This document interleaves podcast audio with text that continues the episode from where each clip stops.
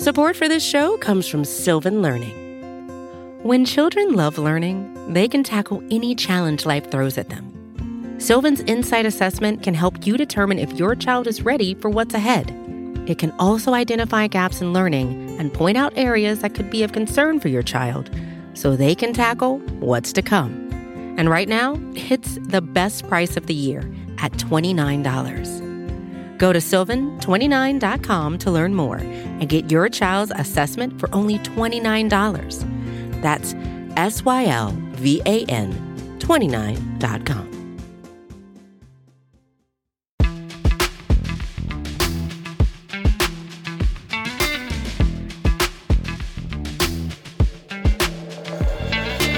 Welcome to the Hidden Yardage Podcast. I'm Mark Lane, joined by Sean Martin. You can follow him on Twitter at Sean Martin NFL. Follow me on Twitter at The Real Mark Lane. And subscribe to the Hidden Yardage Podcast on the blog and the Boys Podcast Network on Apple, Spotify, TuneIn, and Stitcher. Sean, 3-1.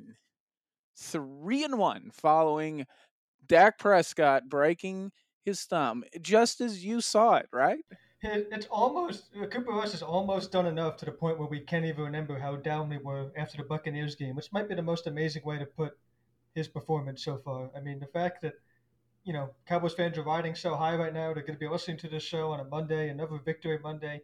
We almost, that Buccaneers game almost feels like decades ago. Now, they still have so much work to do when Prescott gets back to make sure those types of games don't repeat themselves, but man, 3 straight wins of Cooper Rush is an incredible feeling, and you know, you have to continue to give him and the defense, of course, like we saw on Sunday, so much credit.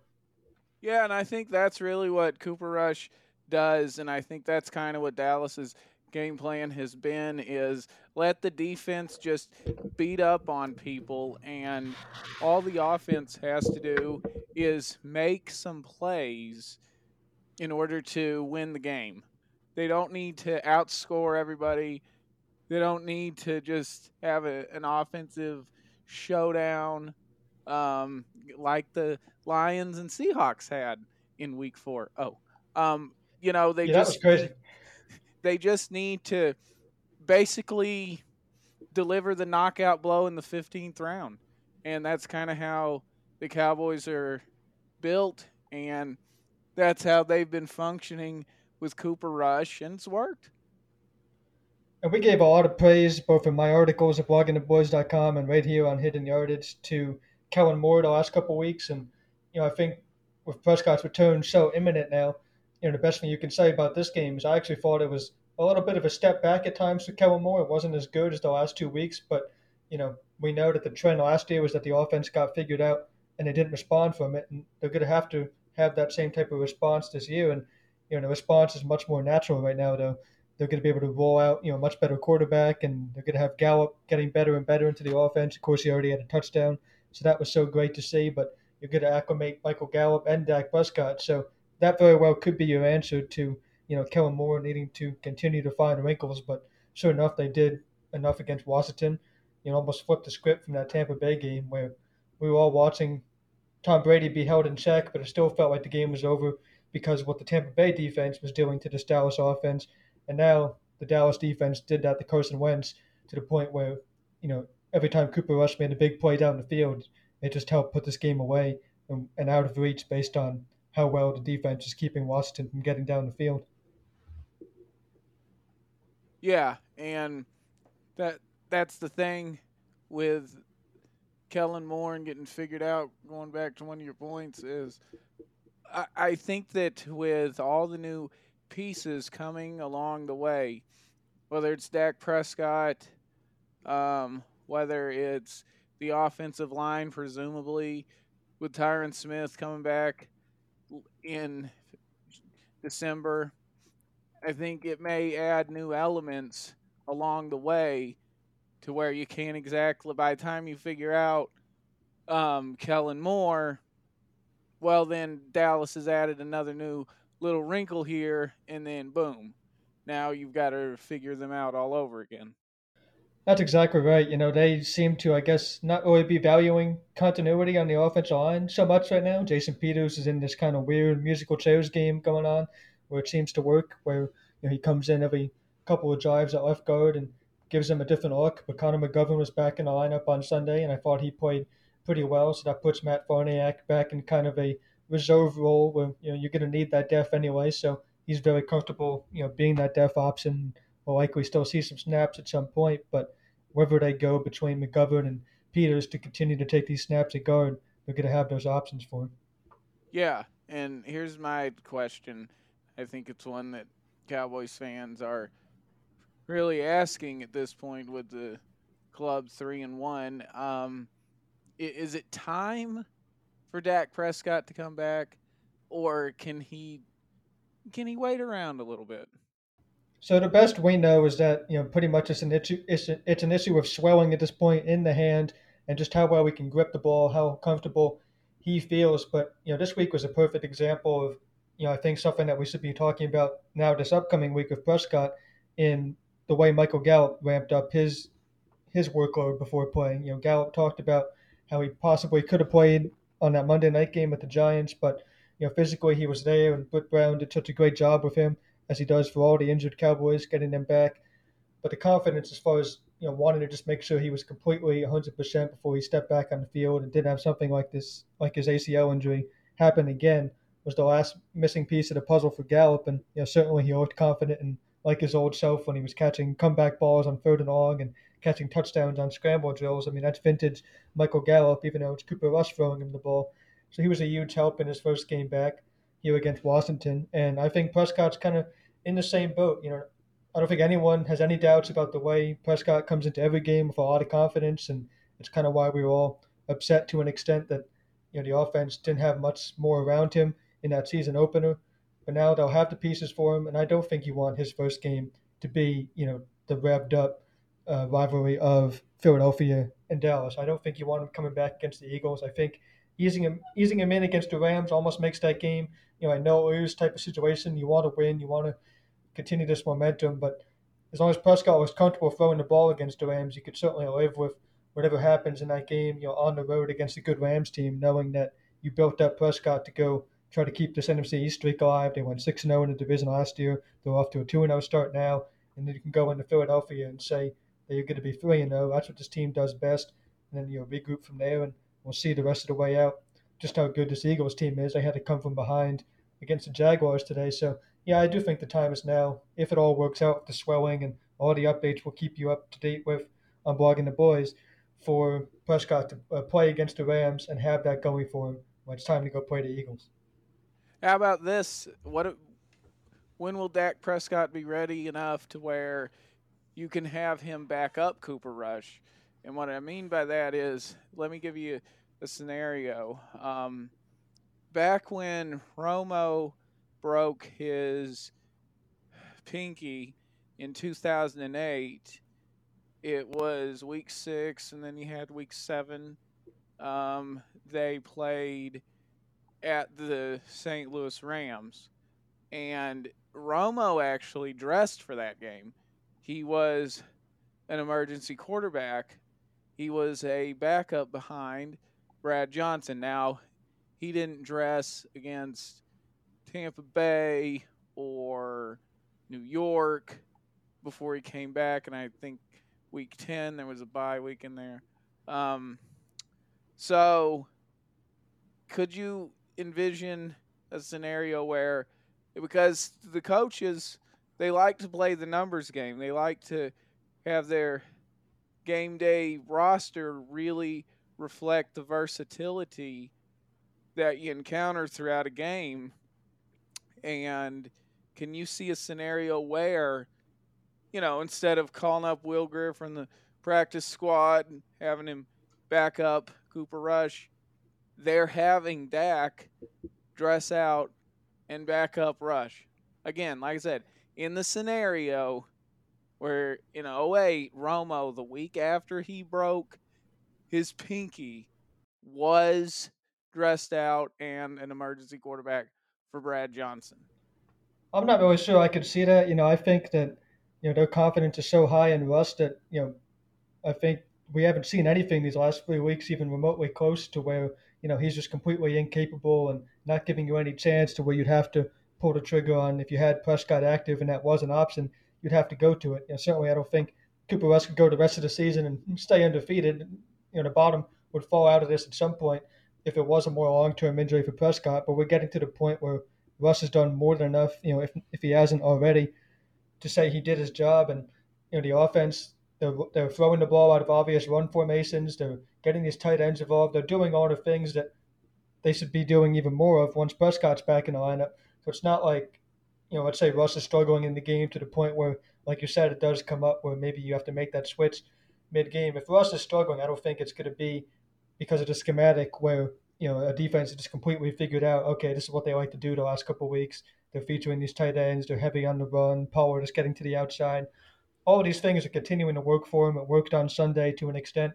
You know, certainly they did enough considering they held Washington to just 10 points. So I don't think it's going to be, oh, we need what Prescott gives us to this offense. They're pretty much running the same offense. There should be a lot of excitement for how Prescott can be even more efficient in this type of offense and use his legs more than Cooper Rush can, and you know, continuing to do those types of things. But Russ gives them every look that they need to continue to move the ball down the field and to continue to keep these receivers confident that if they run the right route, they're going to be rewarded and get the ball in their hands. Noah Brown continues to make plays. CeeDee Lamb probably had his best game of the season. So I don't think you mess with trying to change that mid-game and, you know, get Prescott revved up just because Russ misses a throw or two, which is really all he misses per game, it seems. I mean, 15 and 27 today, didn't turn it over, 223 yards. So not much of a window in game to have to pull that trigger. But of course, we know when Prescott's 100%, you know, he's going to go and hopefully start all four quarters and the rest of the way out. Oh, no, they didn't have Romo there dressed out because he was going to replace Brad Johnson. As a matter of fact, it was like a 34-10 beatdown at the hands of the Rams. They just had him there as an emergency for, like I said, just to play the roster numbers game. But I think they should wait with Dak and just ride the hot hand theory with Cooper Rush. I don't think it's going to go till November or December or anything crazy like that with Cooper Rush. But I think if you get to the Detroit game, let's say, and he's still on a winning streak, keep going. Just see what happens. And you hate to get him yanked after his first loss, but that would be kind of like the perfect time to make the switch because, all right, all the magic's gone. We've had all the fun with Cooper Rush, and now it's back to Dak and back to your regularly scheduled programming.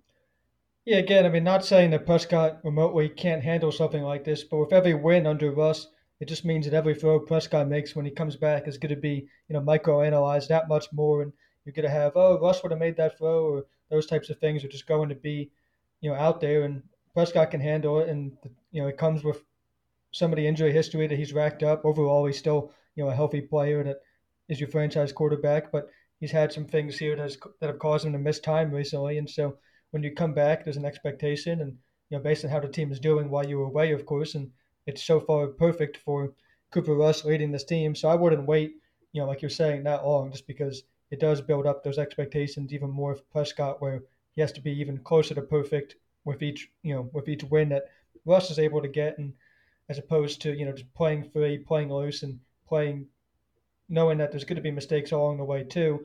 You can really open up the offense more. I mean, Russ is existing so well in the structure of this offense, but you're starting to see the deep ball get implemented more. You saw it against Washington. You know, the CeeDee Lamb touchdown was such a beautiful route design to get him down the field for a touchdown, and he took some shots to Noah Brown as well. So, you know, those deep balls are certainly something that Prescott's probably watching from the sideline, saying, man, I can't wait to get the throw of those, especially, again, out of some of those run formations where the defense has to respect the run threat with Elliott, and then they also have to respect Prescott rolling out and potentially keeping the ball on those throws and taking the top off of defense of a guy like Gallup or down the line James Washington and, you know, Kevontae Turpin even trying to find a bigger role in this offense. So, yeah, there's a lot that they can still, you know, put on ice with Prescott that when the time comes, and that time's going to be sooner than, I think you're calling for it, they're going to look forward to being able to put those throws back in the offense and try to get this thing really going.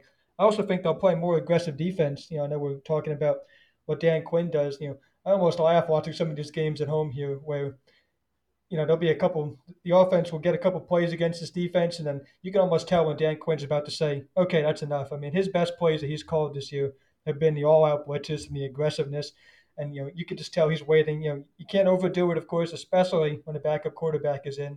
That's why I don't think he's, called it as much as he would have liked, because every big play you give up when your own offense is playing with a backup quarterback is magnified. But, you can almost tell, like I said, when the offense starts to get a little bit too comfortable against this Cowboys defense, and they got, guys like Leighton Vander Esch and Anthony Barr on their heels, Quinn just flips the hat backwards up there in the box and says, okay, enough. And, he just sends Parsons and these guys after him.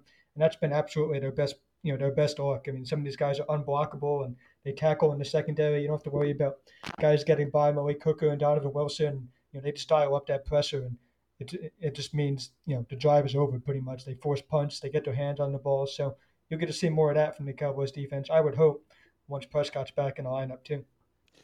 It'll definitely be a new complexion for the team when Prescott returns, and some of it could be that we're seeing right now, independent of Dak, is just the offensive line.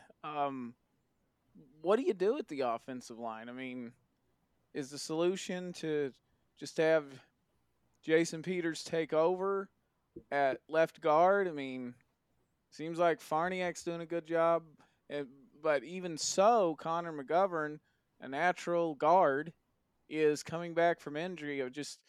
What do you do at offensive line? Yeah, I think the best thing I could probably say about Tyler Smith's game is I didn't notice him much, which for a tackle was, just fine. So Tyler Smith continues to show that he can hold up at left tackle, and that's great for, just the way this team drafted him and had that vision for him and saw it working out, even if it is way before he was, quote unquote, supposed to play tackle. So as far as the left guard spot, it is interesting that they feel okay with this rotation type of deal, and McGovern, I thought, did hold up well in this game, so did Peters. So, yeah, I do think a lot of Cowboys fans would like to see, them pick one, settle in, and they get most of the snaps as opposed to a rotation. I think their running backs would agree, too. They've been talking all season about how they spent the offseason really re-emphasizing the run game and knowing they were going to have to lean on it, but they didn't want to use just the same looks. They wanted to add, wrinkles to the run game and commit to it. So when you talk, when you have that kind of talk, you would hope that includes a consistent offensive line up front, and they haven't exactly had that, but it hasn't affected the run game too much. So, Peters' first play at left guard, first snap as a Cowboy, was that big run, the longest of the season, in the Giants game to Pollard. So maybe he is the answer left guard, but again, McGovern, I think, on that snap-to-snap consistent basis, really looked pretty good against the Commanders. That's what I mean, is just – I guess it's more of a long-term answer, because I'm thinking of – when Tyron Smith comes back too. Well, I think you have to keep, the idea in your head that Peters is going to have to play some tackle snaps at some point, for whatever reason that might be, and whatever happens with Tyron Smith way down the line here, maybe that's why he's not, your every snap left guard right now, just because you want to keep in the back of your head that he also has so much value when and if you have to play him a tackle. But certainly he was signed as a tackle, so that's in the back of their heads that they want to keep that option open for him, whereas McGovern is only a guard, and he's played well, so you have some continuity there if you choose to use it, and if you're worried about Peters needing to play tackle for you at some point. And it's a great problem, I think, for the Cowboys to have, particularly when in training camp it just looked like, oh my gosh, what do you do at swing tackle? You're having to pick between Matt Willetsko and Josh Ball, and Tyler Smith's having trouble beating out Connor McGovern, and he's supposed to be the future at left tackle. It's so funny how a vulnerability has become kind of a strength for this team. Yeah, and they have the tight ends working well in the blocking game, so that certainly helped, rookie tackle out there on the left side like Smith and Terrence Steele. You mean those young rookie tight ends too? That's right. Yeah, I mean, I thought we were going to see more from Dalton Schultz in this game, though, but I think it says a lot that you know, even though they weren't able to get him the ball on his return back, and I thought this is the type of game where you really could feature him. They still found plays down the field, so you know that was a big positive for the offense, because I really thought you would see some more throws to Schultz, especially in that red zone area.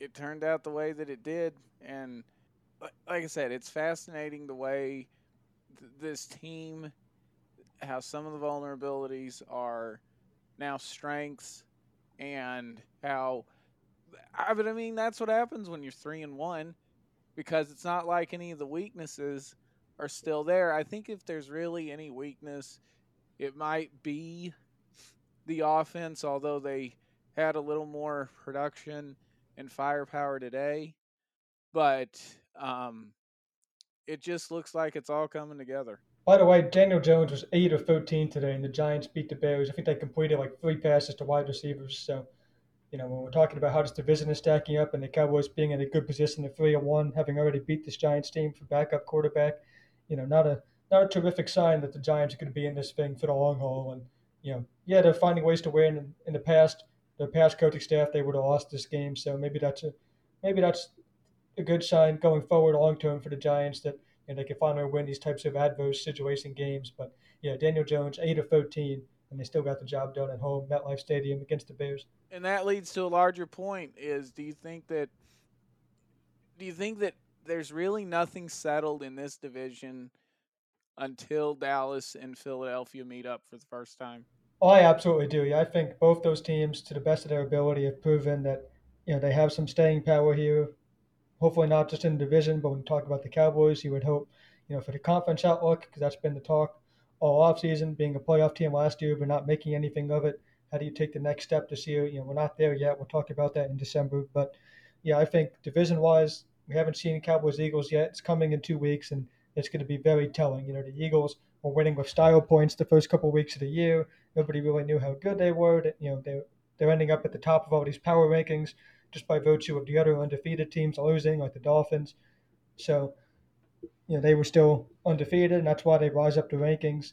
But they were winning with style points. They were doing everything they could against bad teams to prove that, you know, their offseason moves worked out and that they were a juggernaut to be dealt with. And then today, they finally faced some adverse situations. Playing in the rain, they fell behind against, you know, an upstart Jaguars team that has a lot of confidence going, and they were able to be resilient and find a way to come back. So, we've learned quite a bit about both the Cowboys and the Eagles so far, but until they match up head-to-head, and if it is Prescott against Hurts, you know, which quarterback do these teams trust more? They both have so much confidence in their own organizations in Jalen Hurts and Dak Prescott, do the Eagles and the Cowboys, but which one's going to make more plays out there?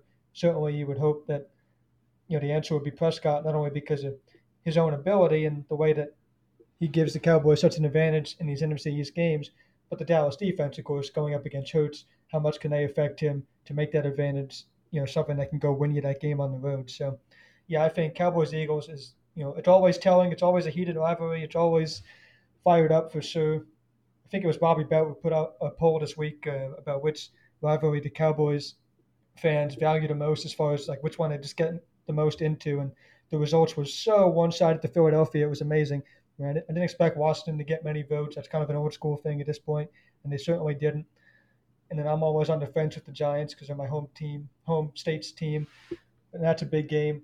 But the Giants barely had any votes too, and it was all Philadelphia. So, yeah, that game just means so much. And when it's Prescott against Hurts playing so well this year, you know, the Cowboys defense will be put on the spotlight, and that's when they've played their best. So, yeah, these teams match up so well with each other, I think, and those games are going to be really fun to break down, and they're really going to be telling for who's going to win this division, because these are the two teams that are staying power right now, I think.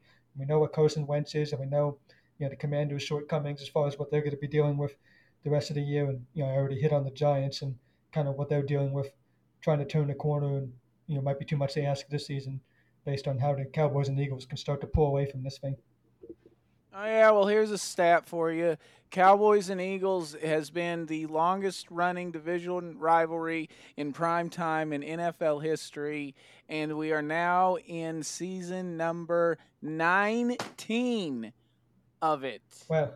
And let's see if we can get that onto Football Night in America when they meet up a couple weeks from now. Let's see if NBC Sports runs that.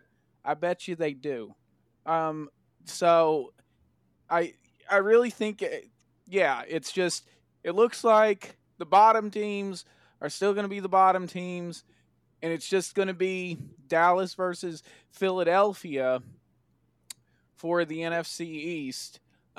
Just in the current incarnation, I still think Washington, even after today, I think that they still, I don't see any difference between them and when they had Taylor Heineke. I don't. And then I think New York's just a year away, maybe a quarterback away. I like where they're headed as an organization philosophically and with attitude, but I feel like they're just, a year away. Washington's they're still the Taylor Heineke's, if you ask me. So can Philadelphia steal it away from Dallas this year? Yeah, it felt that way as far as watching the Washington offense on Sunday. Wentz is still good for some scramble plays, and for a while those felt like they were keeping the Commanders in the game a bit, but then the Cowboys finally put up some points in the end to really separate and make sure that this game was going to be in hand there in the fourth quarter. But Philadelphia, kind of playing the same way against the Jaguars. Like I said, they were put on the ropes for the first time, playing from behind, really for the first time. Jaguars got off to a 14-0 start, and the Eagles were still able to just run their offense and trust Jalen Hurts to distribute the ball, and it's exactly what he did to lead them in a come-from-behind effort. Yep, and so that's just where the division's kind of shaking out. And one question that I've had when watching the Cowboys this year, and just how ferocious the defense has been, and just how it's been since Dan Quinn got here, basically, is why does the personnel work for Dan Quinn, but it didn't for Rod Marinelli and Mike Nolan? I mean, Dan Quinn makes it look so easy to just have a dominant defense. Is it really all of his scheme? Just why is it working for him, but it didn't for those two guys? It's a lot of scheme. Rod Marinelli had his way of just kind of lining up in the same type of looks, and some defensive players really do like that. Rod Marinelli is still one of the most respected coaches that's been in the league the last, decade. So, yeah, there is some merit to saying, we're just going to be really good at what we do. And, even Dan Quinn Seahawks defenses used to be like that before he took some time off and then regrouped and wanted to change some things in the scheme. And you're seeing those changes play out so well in Dallas. So, some of the great defenses do know how to just be great at one thing and line up and force you to beat, a coverage that you could have a hard time beating because you have the players that know it so well and the skill to, force tight windows and get after the quarterback, all of that. So the Cowboys are doing that with multiple looks now, and, just the aggression overall is something that we haven't seen. And like I mentioned earlier, it's working so well. You can almost tell, like I said, that, Dan Quinn's not going to let this thing go too many plays without just getting after these quarterbacks and making their life hell. Like, it's just, Leighton Vander Esch, Anthony Barr have had their struggles. They're giving up some runs. They're having to play on their heels, and then it's time to dial up a blitz, and it seems to have worked every time. So, we still have to see how this defense fares against, another truly elite quarterback. Of course, they made plays against Tom Brady. It wasn't nearly enough to win that game, but the offense was the major issue in that game anyway. So, we still have to see if these big plays that they give up, especially on the ground, are going to hurt them in the closer games. But, yeah, they have an aggressiveness to them that can just make up for it in a heartbeat, with Parsons and Doran Armstrong and Dante Fowler getting after it, and Neville Gallimore shooting from the defensive tackle position for a sack in this game. So they have it all working for him, and they can trust the tackling on all three levels, really. Like I said, linebacker might be a little bit of a concern, but back there in the secondary, Deron Bland played well in run support like he always does. He was getting some snaps for the first time all season, and he came up with an interception. Malik Hooker, Israel Mukuamu, everybody back there really tackles well too. So, yeah, there's the concern that they give up big plays, but then there's also a confidence that, those big plays aren't going to continue on a consistent basis, either because you can dial up a blitz and create a negative play, or, you can make those short tackles and at least make it, a short gain type of play. And now you have the offense behind the sticks, which is exactly where you want them. So, Trayvon Diggs, when the ball was thrown his way, of course, he's going to make a play on that. We know it at this point, and it worked today with the interception, as well as knocking the ball away on 4th and goal and all that. So, yeah, I mean, it's a combination of so many things. They have the personnel, they have the versatility, and they have an aggressiveness that just works really well with this personnel to get the job done right now. And it should be even more aggressive and even more fun to watch when they know that Prescott's on the other side making throws as opposed to kind of having to stay within whatever cell that Dan Quinn believes he has to stay in because of Cooper Rush being on the field at quarterback instead of Prescott. So that's kind of the vision for where this defense can go from here. But, you know, so far it's more than so good. It's, you know, an A-plus performance for this defense getting after the quarterback and single-handedly almost carrying this team to wins, holding the Commanders to 10 points on Sunday. Yeah, but it also seems like Quinn knows how to use Will McClay in the personnel department to get guys he wants. That's what I mean is Marinelli, and Nolan was only there for a year, but it just seemed like they never really coordinated well with them to get the guys that they needed, or they just relied on, we'll coach them up. I mean, looks like Quinn actually coordinates with Will McClay to get like what he needs in a player. We all remember the Taco Charlton pick. It's like, oh, you know, Rod needs a true hands-in-the-dirt left end. I mean, you already had DeMarcus Lawrence, so what was that all about? But, you know, we need a defensive end that can just play, you know, traditional style. And so that was that pick, and you passed on, you know, of course we know TJ Watt is the big one and all that. So, you know, that was the philosophy then, and now you have a defensive coordinator who, you know, your best second-level player, your best linebacker almost has been, you know, Donovan Wilson this year. And last year you had the experiment with Keanu Neal being a converted safety to play there. So Quinn, you know, is the complete opposite to what we're used to seeing before him in Dallas as far as, you know, just give me anybody that can be athletic and be versatile, and we're going to put as many athletic defenders on the field and force teams to take the long way down the field on us and see if they can hold up with Parsons coming after the quarterback and all of that. So, you know, Wilson has been outstanding. He played more in the secondary, I think, you know, than he has all season a bit in today's game, just because Washington really like to stretch the field a bit with Wentz and get the running backs involved in the pass game. So he was out there dealing with that, and that means you had to trust the front four to get home more, and they certainly did that as well. So, yeah, it's a very versatile defense with just the idea in mind of getting athletic players on the field that Quinn can coach up and work with, and he's done exactly that. They even mentioned on the broadcast that, you know, Quinn was working with one of his star players in Trayvon Diggs, saying that he could be even better. You know, he was trying to compare Diggs to Richard Sherman and giving him the same kind of coaching that he gave Sherman in Seattle to, you know, adjust some things and make him more consistent in man coverage for when he's not coming up with big game-changing interception-type plays. So when you hear something like that, and you hear Parsons talk all the time about how much he values the work he gets with Quinn, you know, that just trickles down to imagine the effect he has on some of these younger players still trying to develop when the star players, you know, are getting that type of attention and that type of coaching to be at their absolute best, and they have been at their best through four games. Yeah, it's going to be a real shame when Quinn has to go with everything that he's done in Dallas. Yeah, I mean, defensively, like, you know, has it become like the philosophy of this team almost? You know, of course, when Prescott's back, you can start to shift back towards, you know, feeling like he's the face of this and the offense. You know, just how far, you know, if this is Quinn's last year or whatever the case may be, how far can you take this sort of defense comes first mentality in Dallas? You know, like you said, working with McClay, does more of that fall on him to continue to get the right defenders in here? Do you keep the scheme as versatile? Do you keep the scheme the same? And can you keep building off of this as opposed to, you know, feeling like the defense is going to unravel a bit based on if you don't have Quinn? Yep. But that's for the end of the season. Right now it's October, weeks 4 completing in the NFL, and Dallas is 3-1. So let's go ahead and get to some Cowboys birthdays.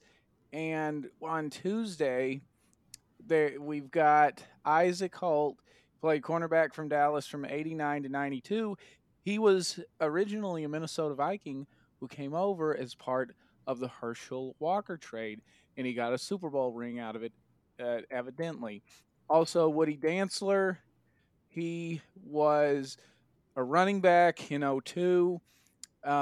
He actually had an amazing punt return for a touchdown against the San Francisco 49ers in that 2002 game. He turns 43 years old. On Friday, turning 44 years old, Mark Colombo. Everybody's got memories of the Cowboys right tackle from 2005 to 2010. And then later was the assistant offensive line coach, full-blown offensive line coach from 2014 through, I believe it was all the way through the end, I think, of the 2019 season. He turns 44 years old. Do you have any Mark Colombo memories, Sean? Well, those are certainly some of the peak years for the Cowboys offensive line, being widely considered, the best in the league. And, Colombo used to talk all the time about just how honored he was to be coaching guys, like, how easy it made his job to coach guys like Tyron Smith and prime Zach Martin, players who are even still here today. So I would say more so that than his playing days are what I remember from Colombo. Of course, a very hard-nosed player, though, a guy who really wore his heart on his sleeve out there on the field, those types of things. And he was able to bring that to, his coaching career in Dallas, which the Cowboys love to see. They've given a lot of former players, scouting jobs and coaching jobs to try to make it work, and it doesn't always work out. But for Colombo, it was certainly a really nice run for him. Yeah, and if you ever needed somebody to keep Brandon Jacobs in line, he was your guy. Man, Giants fans loved Brandon Jacobs. He was a fan favorite up there, so, never had too big of a game against the Cowboys there. Yeah, I mean, if he was on any of the other 31 teams, he'd be their fan favorite too, and they'd justify him and all that, and Giants fans would then hate him. But those are your Cowboys' birthdays. Sean, 3-1 now. The Los Angeles Rams will host the Cowboys as we're now in October. What do you expect from this team by the end of the month? Well, I think, for their sake, hopefully they don't get caught looking ahead to the Philadelphia game. But I think, as fans and analysts here, we can a little bit. Of course, you want to see how you stack up against one of the better teams in the NFC with the Rams. Personnel-wise to the Rams, of course, we'll cover it throughout the week after we break down this Washington game. But, personnel-wise, defensively, I think you'll kind of see similar looks to what Washington gave you as far as a tough front four to run against. Everyone knows Aaron Donald and that matchup of Zach Martin going all the way back to the Senior Bowl days, by the way. But everyone knows this front is hard to run against. But I think there will be plays there against their second level and the linebackers. And then, what can you do to maybe get some throws against Jalen Ramsey with CeeDee Lamb, but having to be careful of his ability to take the ball away. So a little bit somewhere in Washington, and if you could jump out to an early lead, that would certainly let the Cowboys defense do what they do best. But, as far as how this month looks, it's at least they're starting it out so much better than we ever could have imagined, thanks to Cooper Rush being the first Cowboys quarterback to go win his first four starts. Of course, that dates back to last year, but to get these three in a row under Rush is just amazing. Whoa, who's saying that? Yeah, I saw you tweet, but everyone else is saying that he's the first to do four, so I don't know. We got to fact check either Fox or you. I clearly specified in my tweet that Steve Beuerlein was the first to start his Cowboys career 4-0. If you go back and look at the 91 season, that's what happened. He started at Pittsburgh, and then he won the next four games all the way through the end of the regular season. He did start for the Raiders before that, but like I said in my tweet, Cowboys career. And, who you going to believe? Let me just say this. The guy who does the morning write-ups and morning afters that we all love so well, you know who he asks when he needs a really detailed stat or fact or wants to talk about how many games Troy Aikman has done on television of the Cowboys? Me. He doesn't ask the pirate. He doesn't ask the guy that looks like a railroad conductor, singing, I've been working on the railroad. Someone's been in the kitchen with Dinah. He asks me. So that's what I'm saying. It's Steve Beuerlein in the context of someone that started their Cowboys career, which is all that we care about, and it was 4-0. That's the standard, Steve Beuerlein. And I think there's a good comparison just overall between Beuerlein and Rush anyway. Yeah, absolutely. I mean, Russ is, as everybody is also pointing out, potentially setting himself up to make a lot of money as either another backup somewhere else, or if the Cowboys finally value the position enough for him to be a long-term option behind Prescott, then he'll be here, or maybe as a starting job as things open up, going into the end of this year or next year. So, it's a great story for Cooper Rush. He was the sit-down interview with Aaron Andrews of Fox before this game. That doesn't just happen for a backup quarterback in Dallas, at least not for any recent memory for any fans, my age bracket or even a little bit beyond that, to think that any backup quarterback is worth, really much of anything here when we've seen the Brandon Whedons and the Matt Castles of the world. And now there's, some fire behind what Cooper Rush brings to this team. And even if it's only for a couple more weeks, you know, he's done his job, and you know that job will continue against the Rams most likely, even though Prescott may be targeting this Sunday as early as possible return. Yeah, and like I said, you know who gets to sit down with the lead reporter for the network, backup quarterback? Steve Beuerlein, because that's what he did when he did a segment for CBS Sports in the midst of his miraculous run at the end of the 91 season. But yeah, it doesn't happen often. And really that you have the continuity of someone that knows that it's not their job too. That's helpful to have. Well, yeah, I mean, I think offensively, you know, the fact that these receivers, these tight ends, everybody, running backs can still know that they're running the same scheme with Prescott. That's a point, you know, that when Russ is in there, that's a point we've hit on so many times, but it is so important that you don't have to feel like you have to redesign everything. You know, after the Tampa Bay game, there was so many things circling this team. They could have been distractions. There was, you know, the sky is falling. There was fire the coaches. There was everything. And they came right back against the Bengals, got to work, ran the same type of offense, made a couple of tweaks, of course, so that you could actually score a touchdown in that game after you didn't score any against the Bucs. But, you know, a couple of adjustments, and yet you still ran the same offense, trusted the process, and got out there against the Bengals with Cooper Rush instead of Dak Prescott and got the win. And it's been nothing but wins ever since. Yep.